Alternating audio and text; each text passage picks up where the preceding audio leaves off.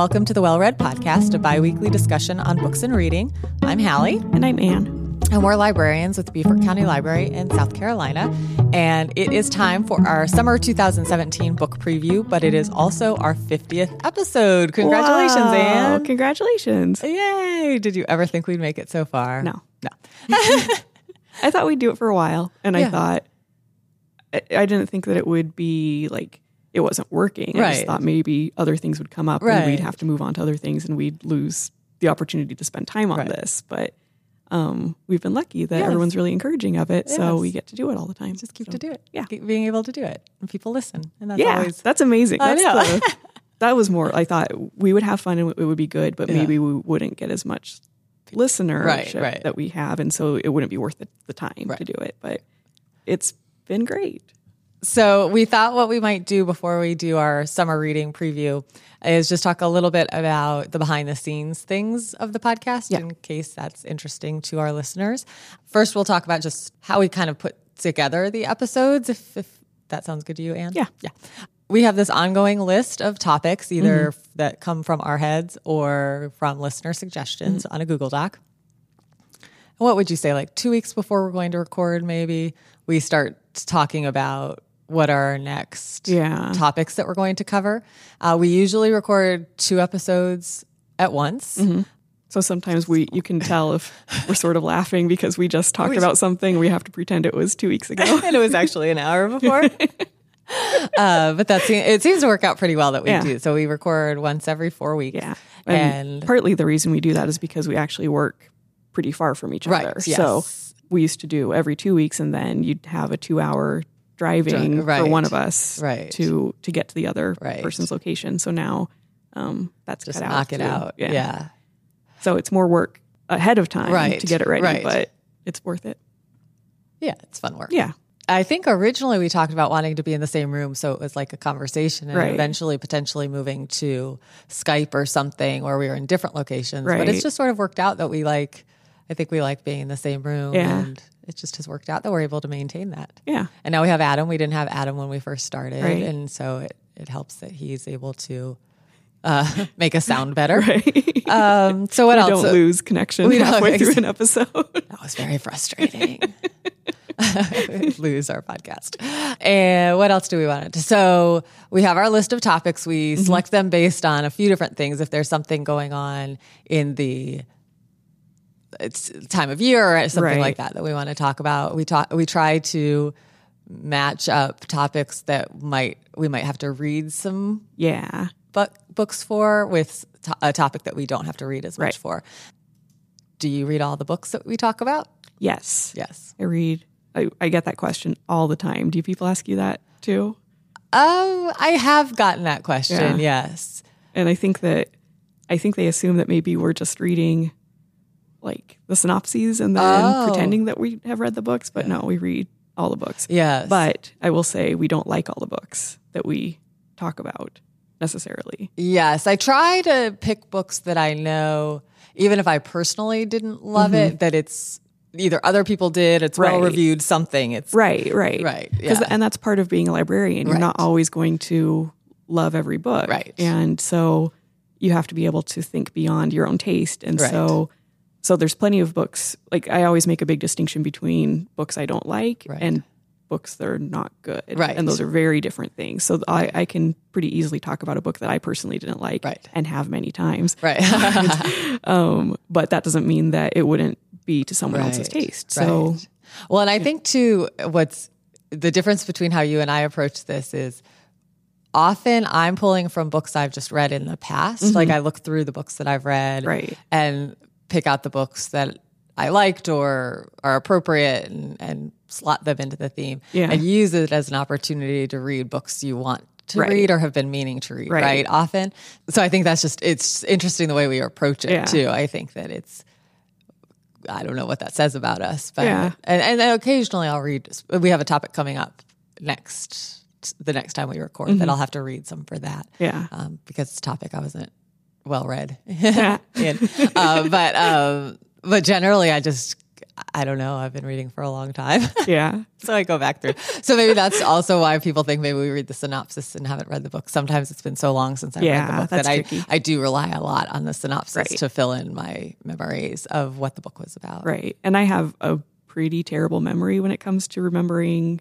I, I both my friends will make fun of me who are listening. They know who they are because I'm so bad at, memor- at remembering uh, movie quotes and any plot of any movie. And it kind of applies to books too, where I can remember the title and the author maybe and basics, but like I just read a book on. Uh, I was out of town this weekend and I read a book on the flight that I'm going to talk about at some point. I think in the next podcast and I just had to look up a bunch of things about it. And I read it like two days ago because I just Uh, it's sometimes- in one eye and out the other. I don't know that. Sometimes I I'll remember the storylines, but like characters' names. Yeah. You know, I'll finish a book and be like, "What was her name Yeah. again? What was his name again?" Well, in this case, it was a motivation. I, I was like, I know why they. I know, or I know that they did, Did this, but I can't remember the reason of why they had to do Right. it this way. So, That's fun. um, yeah, All right. So, anything else? We're hoping to continue on for a long time into the future. I would say. yeah, we like Um, doing it. We like lot. doing it. It's fun. It keeps us. It, it's in. I read. I read things differently now. It's Mm-hmm. the same way I used to approach book club books that I was reading. When I read books, I am thinking more about well, how would I talk about this if I'm going to talk about it? Do you do, you do that too? Yeah, or just just paying attention to what the big selling points are on a book versus just plowing through it. Right. So, Right. yeah, it's All right. Well, if anybody has any questions about how we do things or why we do uh, feel free to reach out to us and ask us. But we thought it might be fun to give you a little peek behind the scenes. yeah. All right, let's get started with our summer reading preview. Okay, I'm up first. Sure. Do you want to be up first? Well, I usually am. You usually are. so. I thought we were going to change things up at episode number 50. What? oh no, let's not do that. Okay. All right, you go first, Dan. Okay. So the first book I'll talk about is Magpie Murders by Anthony Horowitz, and it comes out on June 6th. And I think it's one of the most hyped books among librarians that I've I've ever heard about. And um, this is one I've read already, and I think it's completely um, living up to the hype. It's actually two separate mysteries that are woven into one book. So you kind of get the two for the price of one, really. It's about an editor named Susan Ryland who works at a small publishing company in London, and she's given the manuscript for the me- for the next novel from their star author named uh, Alan Conway, and he writes like Poirot style whodunit mysteries that are set in the 1950s, um, and they all take place in small English villages. So it's kind of a mashup of Poirot and, and Miss Marple in in its um, character. So she she's reading this, and you and you get the manuscript in the in the uh, book. So she she reads through the manuscript, and then it just ends um, with the last chapter being missing. So so he basically says he knows who who committed the crime, but then that's the end of it. So she um, she starts poking around to find out what happened to this missing chapter of the book, and she um, when she goes to her, I think it's the the owner of the the publishing house, he says that Alan had immediately after she has finished this that he's just committed suicide. So there's um, this very strange tie to murder in her own life, and so she begins to comb through his life, uh, through Alan's life, to find this lost chapter and to kind of figure out what happened to him and what led him to this decision. And she begins to think that it wasn't a suicide and that it's actually murder. So this has a very clever construct. Um, it's it makes the reading experience feel extra satisfying because it has two solutions. And um, this is an author who uh, he's he's written a lot of books, and most of them are kind of spy thriller kids books. But he's also the creator of Foyle's War, and he wrote for the first season didn't of yeah, the first season of Midsomer Murders. So he's um, he has serious mystery cred, and he obviously knows the genre really well. So it's this kind of awesome meta commentary on the mystery genre as a whole, and I adored it. So get your hands on this as fast as you can when it comes out. It's called Magpie Murders by Anthony Horowitz. Do you think it'll be a favorite of the year? Yes, Yes. for sure. I have. I I literally have it sitting on my nightstand. I have not yet to get to it though. All right, so my first one is The Alice Network by Kate Quinn. It comes out June 6th. This is historical fiction. It starts in 1947 with Charlie St. Clair, who is pregnant, unmarried, and about to be thrown out of a very proper family. Like they live in maybe Massachusetts or somewhere, like somewhere in the Northeast. Wealthy society kind of a family.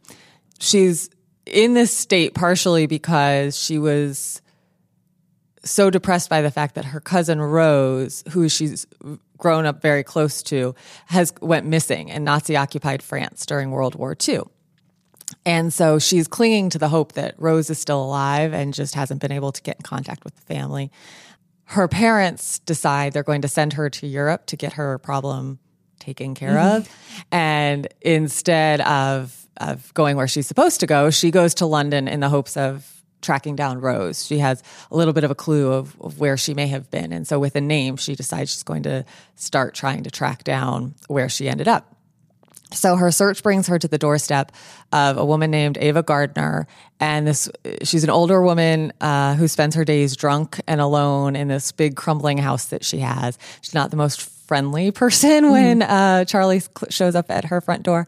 When Charlie mentions this name that she has um, that has some connection to Rose, something in Ava like kind of lights up in her that it's clear that she has a connection to this person as well. Um, and so they form a tenuous alliance to try to get to the truth of where this person is of that that Charlie knows of that she thinks is connected to Rose. The story then flashes back between 1915 and World War One and 1947 as the two are, are trying to track this person down.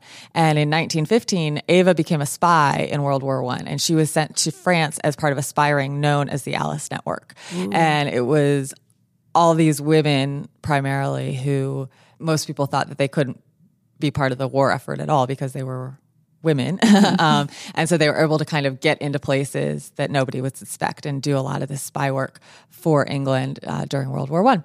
And uh, I have read this. Did mm-hmm. I, I, don't think I said that yet. Um, I have read this. It was really good. If you liked The Nightingale or The Lilac Girls, I would say add it to your list. Uh, it comes out early, in early June. It would be a great vacation read because it's really absorbing once you get mm-hmm. into it you want to find out there's a little hint of a mystery because you're trying to track down rose you're trying to they, they drop hints into what happened to Ava. You know, her spying didn't turn out well. Uh, and so little hints of how that ended up. Anyway, so, and it all comes together at the end. Um, so that is The Alice Network by Kate Quinn. Oh, that sounds really good. It was good. My next book is You'll Never Know Dear by Hallie Ephron. And wonderful name. Yes, spelled differently than yours. Yes. It's it, this also comes out on June 6th, and I especially wanted to include this because the author based her fictional town of Bon Secours on Beaufort, where our library is, is based. So um, we thought our local listeners would probably be extra interested in knowing about this book. And Hallie Ephron actually came to town to do research last year for this book, and she did a great program for me. So it's really exciting to see the end result mm. of this. this and you're mentioned in the acknowledgments. Yes, I am. I thought I was going to die when I saw that. I was so excited. I was super sick with strep throat and I read that and I just like fell on the ground with happiness. It was so exciting. I felt like such a celebrity. Librarian celebrity. Uh, yeah, exactly. Yeah. Um, so, this is a psychological suspense novel about three generations of women whose lives have been deeply affected by the disappearance of a four year old uh, girl named Janie Woodham. And this happened many years in the past when the book starts. Um, the the primary person in the book, I would say, is is Liz, who is the sister of Janie, and she was seven when when she disappeared. And this event has really colored the way that she's raised her own daughter, Vanessa, who is now an adult in the book. And Liz's mother, Miss Sorrel, is an accomplished doll maker and had created a doll for Janie that disappeared with her. And this has always been something that she's she's kind of kept her eye open for for clues t- to what happened to this doll or or has has um, I think she places ads in the paper every year to see if anyone knows about this doll. So an anonymous woman arrives at their house and she has a doll that she thinks is is this missing gift to her daughter, and this starts a series of, of events that um, answer questions but endanger everyone's lives in the in the process. And I thought that it captured the feeling of Beaufort really really well.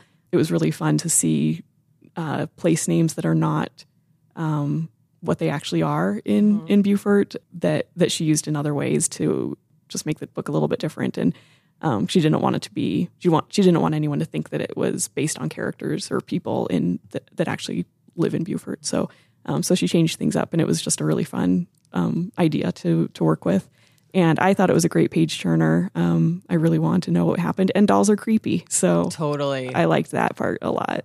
and uh, it's called "You'll Never Know, Dear" by Hallie Ephron. All right, my next one is The Seven Husbands of Evelyn Hugo by Taylor Jenkins Reid. It comes out June 13th. And I've talked about at least one other Taylor Jenkins Reid book, possibly more in uh, during our two years right. of, of, podcast recording. This one is a, a bit different from what she usually writes. She usually writes these contemporary stories about uh, kind of bittersweet love stories. And there's, it's still very much in that vein, but this is actually uh, more of a historical story mm-hmm. about this woman named Evelyn Hugo, who is an incredibly famous actress, and her career has spanned 50 years. But she's also equally well known for her salacious uh, like tabloid fodder life. Um, she was married seven times to seven very different men, and she's never spoken to the press about her any of the relationships, why they ended, anything like oh, that. Wow. So um, she decides that she's going to tell her story to a woman named Monique Grant, who is a magazine writer whose husband has just left her, and she's sort of in this precarious position in her career. She doesn't know if she's going to. She basically feels like she's about to get fired from the magazine and is about to get fired. But then Evelyn singles her out and she doesn't really know why at first. She has a sense of a specific article that she wrote um, might be why evelyn chose her but out of all of the people who co- she could have confided in who could tell her story she's very surprised to be the one selected. She jumps at the chance obviously to do this because there here's this mysterious person who's never spoken before about these personal details of her life, and now it's her chance. Um, so she goes to Evelyn's uh, Upper East Side apartment. Of course, it's this beautiful, mm-hmm. lavish apartment, and listens as she starts unraveling the real story behind all those tabloid stories.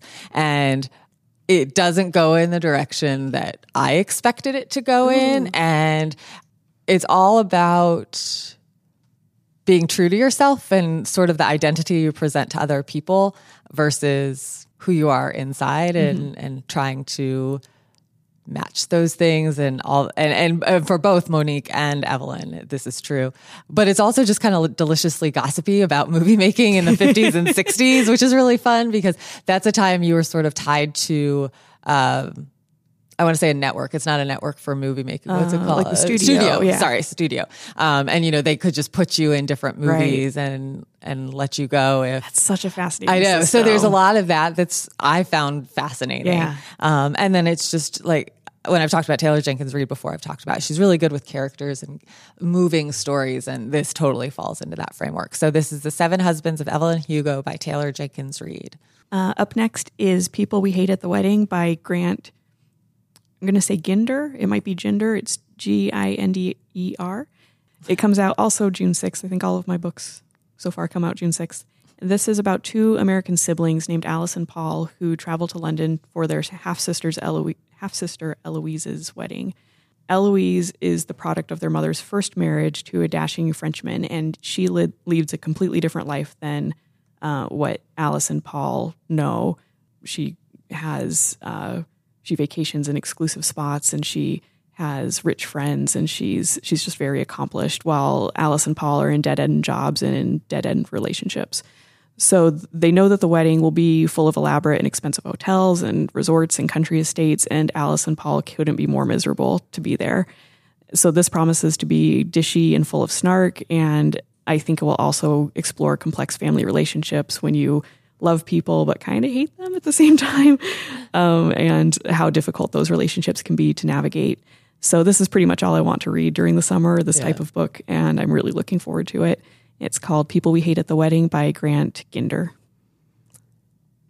My next one is Hunger, a Memoir of My Body by Roxane Gay. It comes Ooh. out June 13th. I'm so excited for this too. I know. It sounds so good. So the first two books I talked about I've read, but this one I have not read yet. it is, um, so Roxane Gay, we've, I think we've, I'm fairly certain we've talked about before. She's yes. an author who's written both fiction and nonfiction. Mm-hmm. I've only ever read uh, a series of essays that she wrote, uh, or a book of essays she wrote called Bad Feminist. Mm-hmm which now that I'm talking, I think you spoke yeah. about that. Yes. And I found her writing to be really sharp and engaging mm-hmm. and truthful. Like mm-hmm. she was saying things that I've thought before. So and she's willing to make herself look not, not positive, right? Yeah, right, for the sake of the point. Exactly. So, yes, like. exactly. That's a good way of putting it.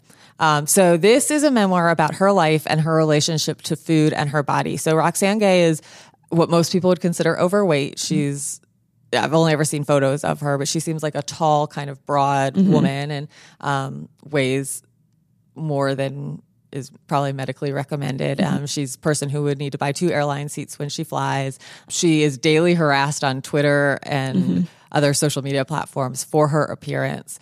And this memoir talks about w- what in her life led her to gain weight and what it really feels like to be in her body. So uh, it sounds even more insightful than Bad Feminist was. It's definitely more personal, I would say. And it sounds like a really raw look at both her individual experiences and what the what it's like to have expectations of society placed on people just to look what they think is normal. I am somebody who I would like my body weight is would be considered acceptable by mm-hmm. society standards. So I think that this is something that will open my eyes a little bit to mm-hmm. to issues that she deals with that I mm-hmm. haven't had to, which I always like in in nonfiction, especially. Well, I, I guess in any book, you know, it- to open open up your mind a little bit. So that is "Hunger: A Memoir of My Body" by Roxane Gay. Have you gotten a copy of this? I think so. Oh, I don't think so. I don't have one. know. I have a lot of advanced copies on my Kindle. Um, next is The Prey of Gods by Nicky Drayden, and this comes out on June 13th. And it's a science fiction debut that I've heard nothing but enthusiastic gushing for. So I, I normally am not really a science fiction person, but I just keep hearing about this book, and, and people in my librarian circles talk about how across whatever genres they like, they just absolutely adore it. It's set in a version of South Africa that has personal ro- robots and a booming economy thanks to technological advances like um, genetic engineering and renewable energy. So that the future promises to be bright on all levels of society, but it's also this this version of South Africa is also dealing with an art, artificial intelligence uprising and an ancient demigoddess who is preying on the blood of humans for her own power. So kind of all over the place. Yeah, a little bit. yeah. Um, and the only way that society can be saved is this random mix of characters that each have intriguing abilities. I thought this sounded interesting because it, it just come it sounds like everything comes from random places and it doesn't necessarily flow the way that you would expect in a, a science fiction um, plot. And that sounded really exciting to me. And sometimes those those can be big red flags when when things don't really make sense or things come from from left field. But everyone that's read this says it all works well. So I'm excited for it. And it's called The Prey of Gods by Nicky Drayden. Yeah, that doesn't seem to me like something that you would be drawn Yeah. to. But But it's I'm willing to, be convinced. Yes. My next one is The Windfall by Diksha Basu. It comes out June 27th. And it is about Mr. and Mrs. Jha, who for the last 30 years have lived in cramped apartments, surrounded by gossipy neighbors and struggling to make ends meet. And after their son is accepted to business school in America, they are settling comfortably into their golden years when Mr. Jha receives a completely unexpected and large sum of money. And so they pick up and move from their housing complex in East Delhi to the fancy schmancy part of town. Mr. Jha embraces the lifestyle of the wealthy completely. Like he's just all about spending his money. And he has one new neighbor that he, they're in this little bit of a competition to prove that they can afford anything. So it keeps escalating of what they, ridiculous things they buy just to show how much money they have. Um, and then meanwhile, his wife uh, misses her old friends and neighbors and the way of life that, that she used to have. And so she's just longing to go back to what she was you know, the grass is always greener. She, when she didn't have money, she always wanted the lifestyle that she thought came with having a lot of money. And now she just wants to go back to her old life. Uh, meanwhile, their son is in danger of failing out of school. So you have all these people sort of struggling with these achievements or Yeah. what they thought that they wanted. Um, it sounds like a really fun and clever read. I think perfect for summer. It reminds me a little bit of how now I'm like the Wangs versus the world. I think I talked about that at one point, which is like a road trip Right. story of uh, people who were wealthy who then lost their wealth. This Right. is sort of like the opposite of that. Right. Um, and it is called Windfall by Diksha Basu. Plus, you hear that story. That's not necessarily a new story, but told in not New York City. Right, is right, very right. Uh, Fun. yeah, I thought that was fun too. A Yeah. different perspective. Yeah, it has a very cool cover as well. It does. It has a very pretty cover. Yeah. Um, up next is The Witches of New York by Ami McKay, and it comes out June, July 11th. This is set in New York City in 1880 when two witches named Adelaide and Eleanor have been hiding their abilities. I can't tell from the from what I read whether they're they're very old and have lived through a lot of things, or if they are hiding just their if they're you know normal age. I, I can't tell. We'll find out when I read this. Um, so they've been hiding their abilities um, from the world, but they finally feel that they can live openly as witches. And so they provide palm readings and potions to the the high, high society ladies of Manhattan. But they're approached by a young woman named Beatrice who wants to learn their craft, and she um, seems to be doing well, and everything is is working between the three of them until she begins to hear voices and see things that no one else can see. So Adelaide and Eleanor have to decide whether Beatrice is using magic, if she's she's very gifted, or if she's actually going mad. And these decisions um, that they that they need to make about her force them to confront, confront the secrets of their own past. And I love witches, and I love Gilded Age New York. So you put them together, and you have a very happy me. So I'm very excited to read this. It's The Witches of New York by Ami McKay. Next up for me is Morning Star Growing Up with Books by Ann Hood. Ann Hood is, oh, I'm sorry, it comes out August 1st. Yes. Uh, Ann Hood is a novelist who has written a whole bunch of novels. Um, and this is a memoir about how she came to love books and reading. And her last book was a novel, but it was about a book. Right. Right. I haven't Right. read it, but it was uh, the book that changed Yeah, my life. I don't know what it was. I can't remember the name of it, but book you're that right. matters the most. Yes, book yes, that yes, matters yes, the most is what it was called. Anyway, You're I so good at that. My sister has read it and loved it. So, um, I, this seems, I love a book about books. Mm-hmm. I love nonfiction books about books. So this is, this is, seems like it's a good combination of memoir, which I find interesting and great way to get more book suggestions, which don't we all need more book suggestions? Not me. No, I don't really, but I will take them. Yeah, I, I'm happy to get them, but do I need them? Uh, so Ann Hood grew up in a mill town in Rhode Island and a household where um, she wasn't really encouraged to read. There weren't books around or anything like that, but she found escape and understanding in book, books and became a voracious reader. So I, I find that interesting. I was given as a child lots of opportunities to read. So I'm curious, always curious to know how people who weren't encouraged to read, weren't surrounded by books. How do they? Was it a librarian or a teacher who who put the book into their hand to start Right. with, or did they just stumble it on them upon it themselves? So this seems like a great book that's going to have a lot of insight into how books form us into the adults that we become or the people that we become. Um, and it's called Morning Star: Growing Up with Books by Ann Hood. Very cool. Um, my next book is Goodbye Vitamin by Rachel Khong, and it comes out on July 11th. And this is a debut novel. It's about a young woman named Ruth who returns home to LA after her father Howard begins hanging pairs of his pants outside on the trees in their yard. And Howard is a prominent history professor, um, but he was recently recently diagnosed with Alzheimer's. And Ruth's mother Annie begs her to come home um, to help her as things are getting more and more out of hand, and she just can't handle um, being a caretaker.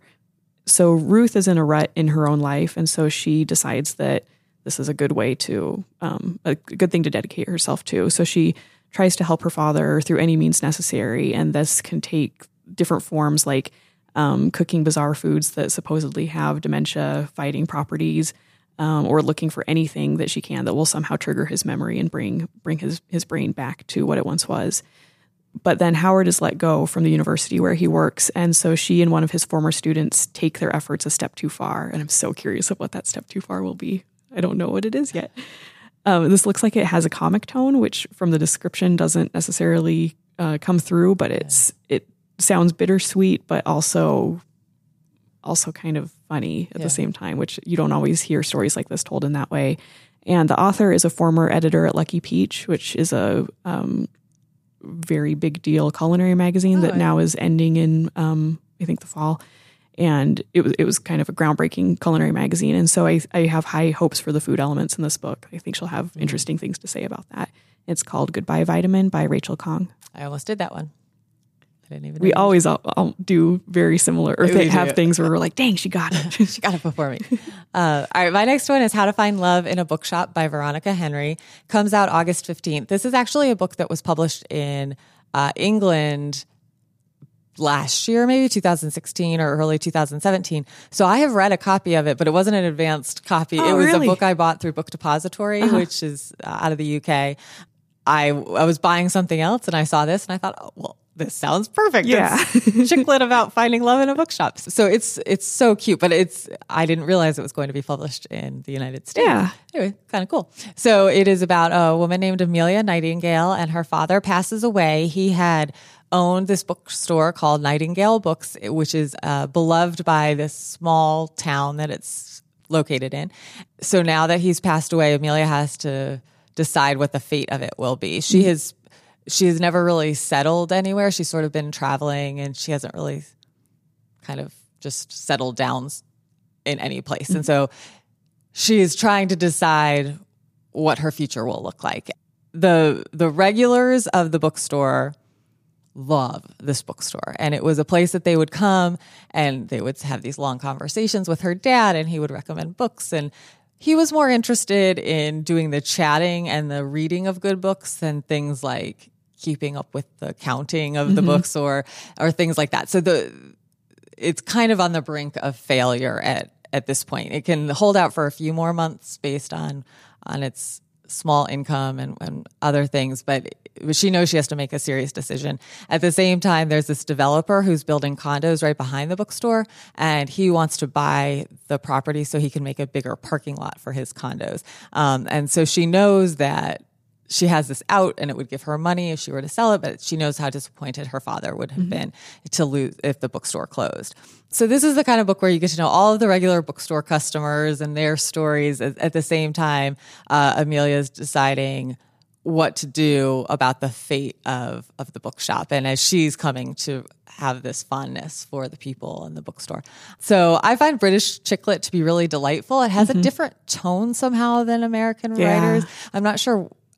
I can't put my finger on what it is, but there's something I just find really satisfying about it. Um, and there's there seems like a a poignancy to it mm-hmm. that maybe uh, isn't there in American. It's chick lit. interesting that, that you say that. Like thinking of the chick lit I like, it's like Jenny Colgan, mm-hmm. and then I think of chick lit I don't like, and it tends to be American. So I hadn't thought about that before. Yeah, I, I'm not sure. I'm not sure quite what it is, but I found this just to be utterly delightful. And it, any book, again, I'm going to go back. Any book about books or bookstores, I'm going to be attracted to. But um, this one, I just thought was really, really a fun read. Um, it's called How to Find Love in a Bookshop by Veronica Henry. It comes out here August 15th. But if you just can't wait, you can get it on Book Depository.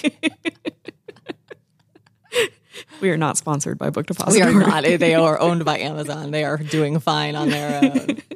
Or actually, you can get it through the Bluffton Library because I donated my copy. So there's to one copy in all of South Carolina so cutting edge, ahead of the curve. Uh, up next is The Half Drowned King by Linnea Hartsuyker. It comes out on August 1st, and this is a Viking saga. And I love Vikings. I'm always up for a Viking story. it's about a boy named Rogvald. I'm not going to try his last name. I'm, it's too too. I didn't get enough sleep last night to try this last name. Um, he's growing up in Norway and he's trying to protect his family after his father died in battle, and he expects to inherit all of his family's land when he comes of age. But there's an attempt on his life, and he realizes that his stepfather stepfather has betrayed him, and that he'll have to fight to protect his birthright. And in the meantime, he has a sister named Svanhild who is expected to marry well, and that's really her only purpose in life. But she has no interest in being a pawn for their stepfather. So she finds a chance to escape him, but that it will only come through marrying her brother's archenemy. So this is based on a true story that's found in the, the Icelandic sagas, and it reminds me quite a bit of Half a King, which I had talked about as being one of my favorite books of 2015. And I'm guessing they probably both are from the same source. Um, that book is by Joe Abercrombie, and um, but that one was a fantasy novel, and this one is not. So I think it will be very, very cool. I, I love books that look back on that era and and kind of talk about the way people actually lived versus the the hype of what we know or the, the little bits of information that we sort of pass mm-hmm. around in popular culture. And it's called The Half Drowned King by Linnea Hartsuyker. All right. Next for me is Young Jane Young by Gabrielle Zevin. It comes out August 22nd. And she has written YA books and adult books, but she's probably best known for Storied Life of AJ Fikry, which mm-hmm. You were not a fan of. I'm not. uh, but I liked. I thought it was a good book. And um, this is about a woman named Aviva Grossman, who is a young, ambitious intern for a Florida congressman, uh, and she happens to have an affair with him. And she is 20 years old uh, when this happens. she starts blogging about her experience as a congressional intern before she starts having the affair with him. I should say that. Um, but because it's this anonymous blog, and in 2000 ish blog, it was like 2000, 2001 time frame, uh, blogs were not a thing really. So she was one of the first people. So she didn't even know if anybody would read it. She was just sort of a way to get thoughts Yeah. like off her chest. Um, and so, as happens, their identities are revealed.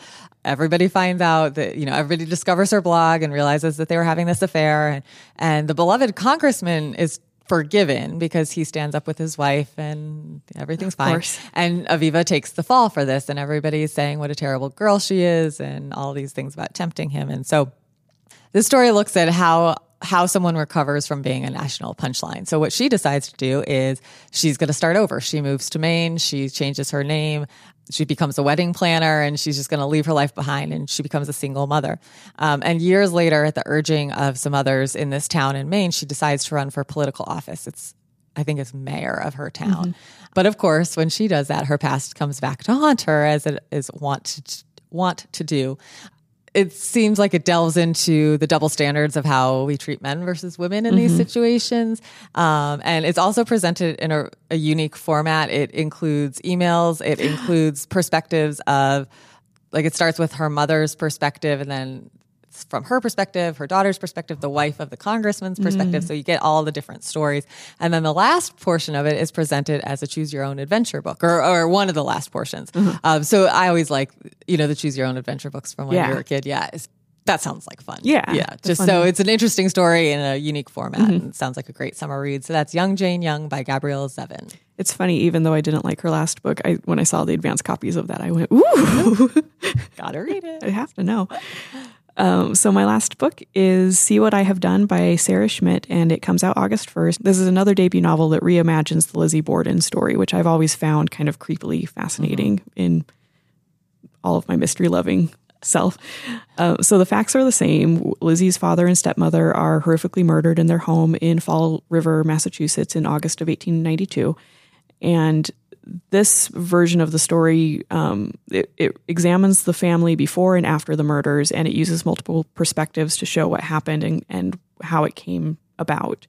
Um, so in this novel, Lizzie is a deeply unreliable narrator, and the big picture of of what happened that day is slowly revealed throughout the story. So if there's ever a true crime story that was meant to be a psychological suspense novel, it's this one. That sounds like it's the exact same format as any other Girl on the Train, Gone Girl, just just all these these huge um, uh, heavy hitters in the publishing world that that we and we're very used to that format. But then to apply it to a real life crime story is a very cool idea. And I think that it's a, an interesting take on the sometimes tired domestic thriller genre. And that's called See What I Have Done by Sarah Schmidt. My last one is The Burning Girl by Clara Messud. It comes out August 29th. And Clara Messud has written a few books, but the only one I've read by her is The Woman Upstairs, which is a very polarizing book. It mm. came out a few years ago it's, and it sparked a discussion about whether characters need to be likable for, in order for people to embrace their stories. Mm-hmm. I don't remember exactly the kerfuffle, but basically, she, the author, said, like, I don't care if you like my main mm-hmm. character. It's not about that. And anyway, it just caused this big to do. That's another In the literary of world. of people saying, "Well, I didn't like the didn't character, like so the it's a bad book," right. which is not true. Right. So I really loved that book. Um, It focused, I won't, uh, this isn't about that book, but I'll just say it focused on a single woman eh, who was like in her late 30s, early 40s, and about how you don't really have a place in society if you are a single woman in your 30s and 40s because um, generally it's you should be coupled up with children or anyway so this whole thing. Anyway i thought i thought it was really good but it had a, people either kind of loved it or hated it i think. So this one is about two teenage girls. So it's a, a younger set um, named julia and cassie and they have been friends since preschool. They've always shared everything and um, one of the things they've shared is their desire to escape their small town uh, in Massachusetts as soon as they can. However, um, when they enter adolescence, the differences between them start to show in a way they never did as children. From what I've read, it seems like one of the girls comes from a more privileged background and the other one doesn't. And so their cracks in their friendship begin to show and they start pulling away from each other. And one goes in a direction, like she's kind of wild and, mm-hmm. and getting into some trouble. It sounds like a really tense and insightful coming of age story. And I think when I was reading the description, it's all told like in from the aftermath of it. Like one of them saying, you know, I should have known Yeah. what was going to happen. So that just sounds I intriguing. love that format. Um, so that is The Burning Girl by Claire Messud. All right, so that's those are our list for uh, what to read this summer, what we're looking forward to reading this summer, what you should be reading this summer. We'll be right back with what we're reading this week.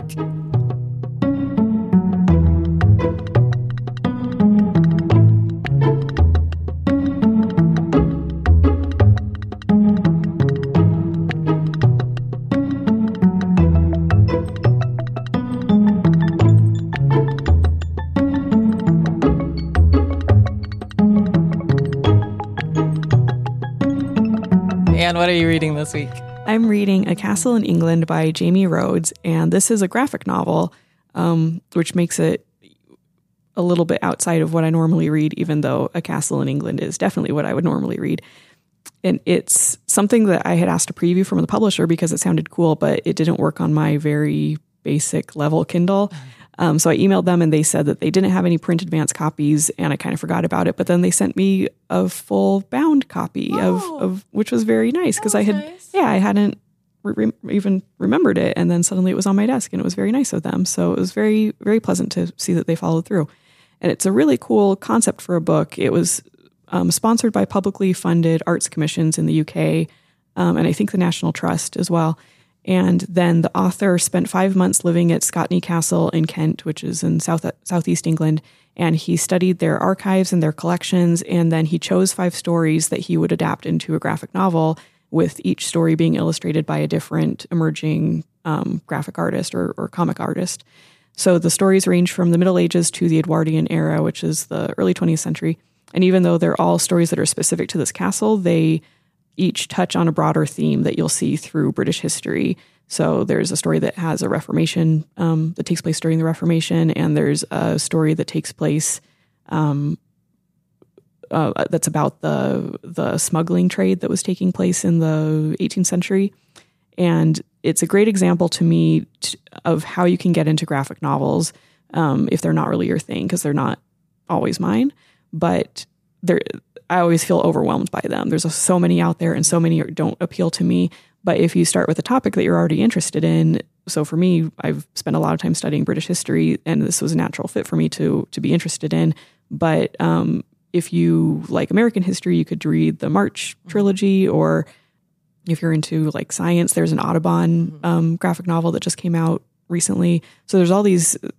There, it's such a big uh, category or genre at this point that there's so many things that you can you can look into, and there's really something for everyone within graphic novels. And then once you find a topic you like, maybe you find an artist that you you like what they did on that, and so you start to follow their work. And there's just all kinds of sort of paths that you can follow to to get into this genre if it's not really your thing.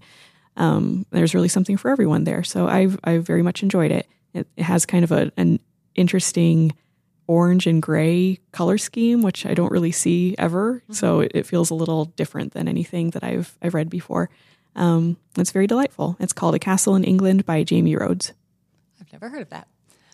Uh, so what I'm reading is sort of cheating, but it's the breakdown by B.A. Paris, and it comes out July 18th. So this is what my way of sneaking in another book that's coming out this summer. Very summer. clever. I know. I'm so sneaky. This is, I talked about B.A. Paris a few episodes ago about the audiobook of Behind Closed Doors that I listen to. Uh, so this is the upcoming book. It's about a woman named Cass who is driving home one night during a terrible thunderstorm, and she calls her husband just to let him know she's on her way, and he warns her not to take the shortcut to their house because it's too dangerous in a storm. It's dark and you could get flooded. And so he tells her to take the main roads. So she said, yeah, yeah, yeah, sure. But then as she's driving home, she decides to go the shorter way because she really wants to get home. And she comes across a woman who is sitting in her car on the side of the road. And she- it's raining so hard, she can't really make out who the woman is, but she can see the woman looks at her. And so she, re- she pulls over in front thinking she needs help. But because it's raining so hard, she thought, she thinks, well, the woman should get out of her car and come to me. Um, or flash her headlights if she's okay or something like and she and this woman doesn't. She just stays sitting in her car. So she sits there for a few minutes. She's wondering what's going on. And she thinks well she probably would call for help if she needs help. And so she decides to just continue on home. When she gets home she realizes that that's a dead zone for her cell phone. So the woman couldn't really oh. have called oh. for help. And so she's already feeling guilty about it. And then the next day they find out that the woman in the car was murdered. And it becomes uh, she finds out that it's a woman that Cass actually knew. she had met her one night and they'd had lunch and they had just started forming a friendship. And so the whole thing just seems very unsettling to her. Um, she thinks that, you know, they don't know who killed her, so she's worried that the killer is kind of out there lurking around her house. At the same time that all of this is going on and kind of contributing to this unsettling feeling, she's dealing with memory lapses, and her mother passed away um, at age 44 with early onset Alzheimer's or dementia, is what they say. So she's really concerned. She's in her 30s and she's really concerned that she is developing this. And so, because mm-hmm. she just keeps forgetting both big things and small things. Um, and so, the combination of the fear of this murderer, not knowing what's going on, and then not remembering things is just the the tension in the story just keeps ramping up and ramping up. And it was a really fun, fast paced read perfect for the summer yeah. as you sit by the pool and try to figure out what happens next. And I have to say, I figured out who the murderer was fairly early on and kind of the motive behind it and all of that. And I still thought it was so fun to read. It mm-hmm. didn't didn't really take anything away from the fact that I knew how it yeah. how it turned out. Um, so that is the breakdown by B. A. Paris. All right, so let's go back and mention all of the books we talked about. Okay, I talked about Magpie Murders by Anthony Horowitz, You'll Never Know Dear by Hallie Ephron, People We Hate at the Wedding by Grant Ginder, The Prey of Gods by Nicky Drayden, The Witches of New York by Ami McKay, Goodbye Vitamin by Rachel Khong, The Half Drowned King by Linnea Hartsuyker, See What We Have Done by Sarah Schmidt, and what I read this week was A Castle in England by Jamie Rhodes. All right, and I talked about The Alice Network by Kate Quinn, Seven Husbands of Evelyn Hugo by Taylor Jenkins Reid, Hung, Hunger, A Memoir of My Body by Roxane Gay, The Windfall by Diksha Basu, Morning Star, Growing Up with Books by Ann Hood, How to Find Love in a Bookshop by Veronica Henry, Young Jane Young by Gabrielle Zevin, The Burning Girl by Claire Messud, and what I'm reading this week is The Breakdown by B.A. Paris. All right, so if you'd like to get in touch with us to give us feedback or a suggestion on a topic you'd like us to discuss, you can email us at wellreadpod at gmail.com, find us on our Facebook page or on Twitter at wellreadpodcast. Please rate and review us on iTunes or your other podcast provider of choice. Our podcast is engineered by Adam Farver. Our theme music is Kitten by Poddington Bear. We keep our show notes at beaufortcountylibrary.org slash well-read, where you can find a listing of every book we talked about in this episode. Thank you all for listening for 50 episodes. Hopefully we'll be able to do 50 more, and happy reading.